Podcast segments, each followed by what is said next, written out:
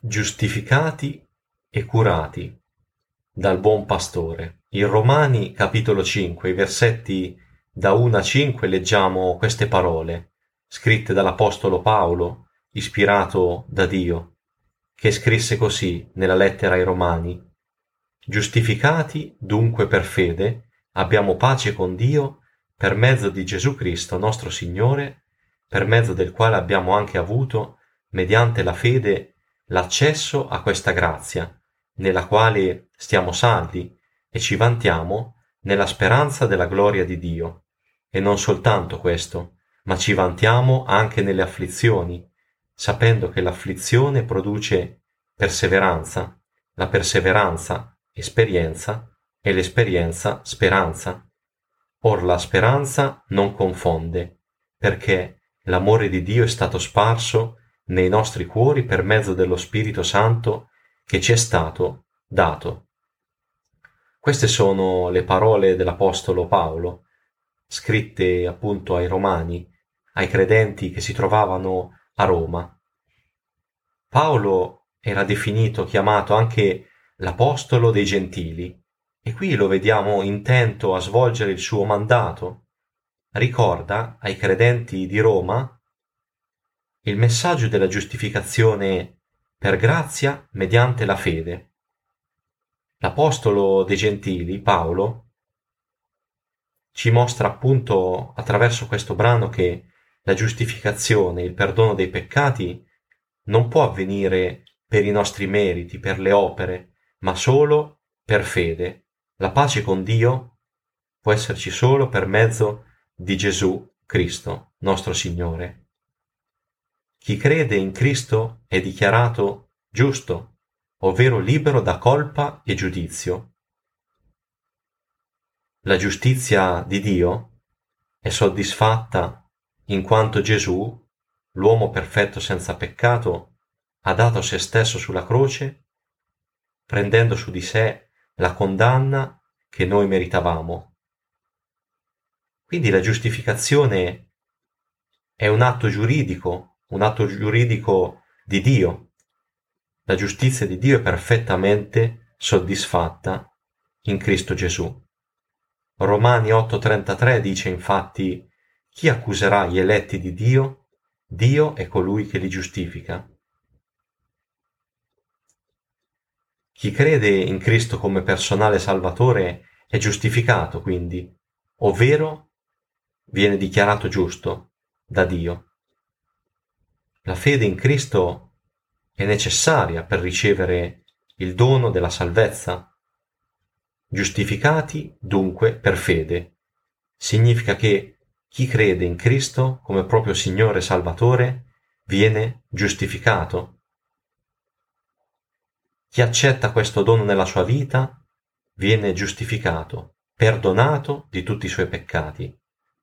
Questa è proprio e questo è il fulcro, il centro del Vangelo, poiché Dio ha tanto amato il mondo che ha dato il suo unigenito figlio, affinché chiunque crede in lui non perisca, ma abbia vita eterna.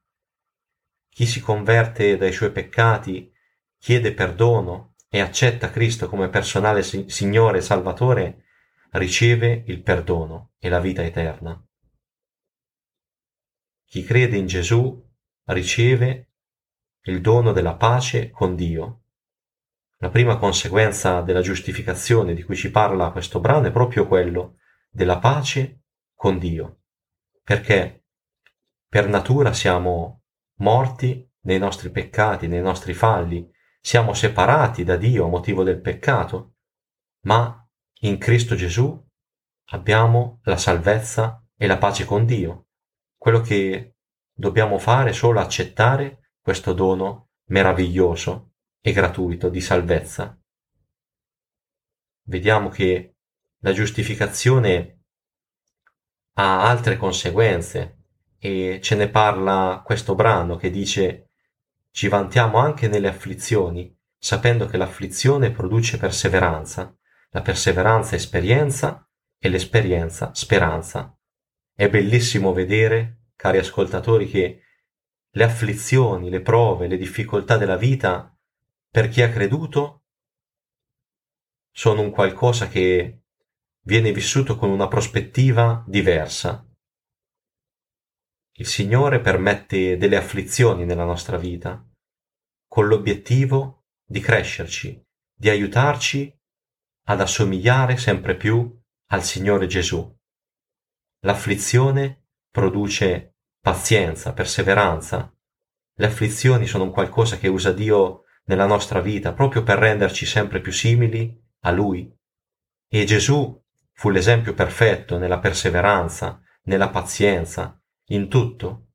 L'afflizione, infatti, lo sappiamo bene, ci porta proprio a chiedere aiuto a Dio per affrontare le piccole e le grandi difficoltà e tramite le afflizioni c'è sempre più dentro di noi un peso rivolto all'eternità e alle cose di lassù. E poi dice il brano che la perseveranza produce esperienza e quindi chi soffre con pazienza ha la più grande esperienza delle consolazioni di Dio. Dio è definito il Padre delle misericordie e il Dio di ogni consolazione. E soffrendo le prove, eh, sperimentando nella nostra vita le prove e le difficoltà, vediamo che Dio non ci fa mai mancare la sua consolazione, il suo aiuto e la sua vittoria. E poi, dice l'Apostolo Paolo, l'esperienza produce speranza. Il Signore ci dà speranza. Molte volte nella mia vita da credente il Signore ha usato le prove proprio per incoraggiarmi, ricordandomi anche delle esperienze passate e di come il Signore anche nel passato era stato pronto a soccorrermi e consolarmi.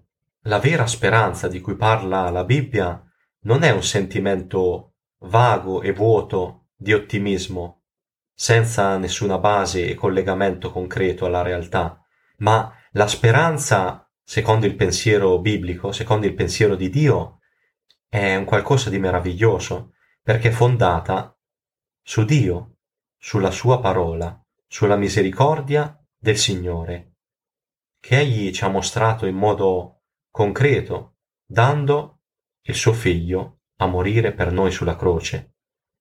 E quindi la speranza dei credenti è una speranza viva. Come diceva l'Apostolo Pietro, benedetto sia il Dio e Padre del Signor nostro Gesù Cristo, il quale nella sua grande misericordia ci ha rigenerati a una viva speranza, per mezzo della risurrezione di Gesù Cristo dai morti. Amen.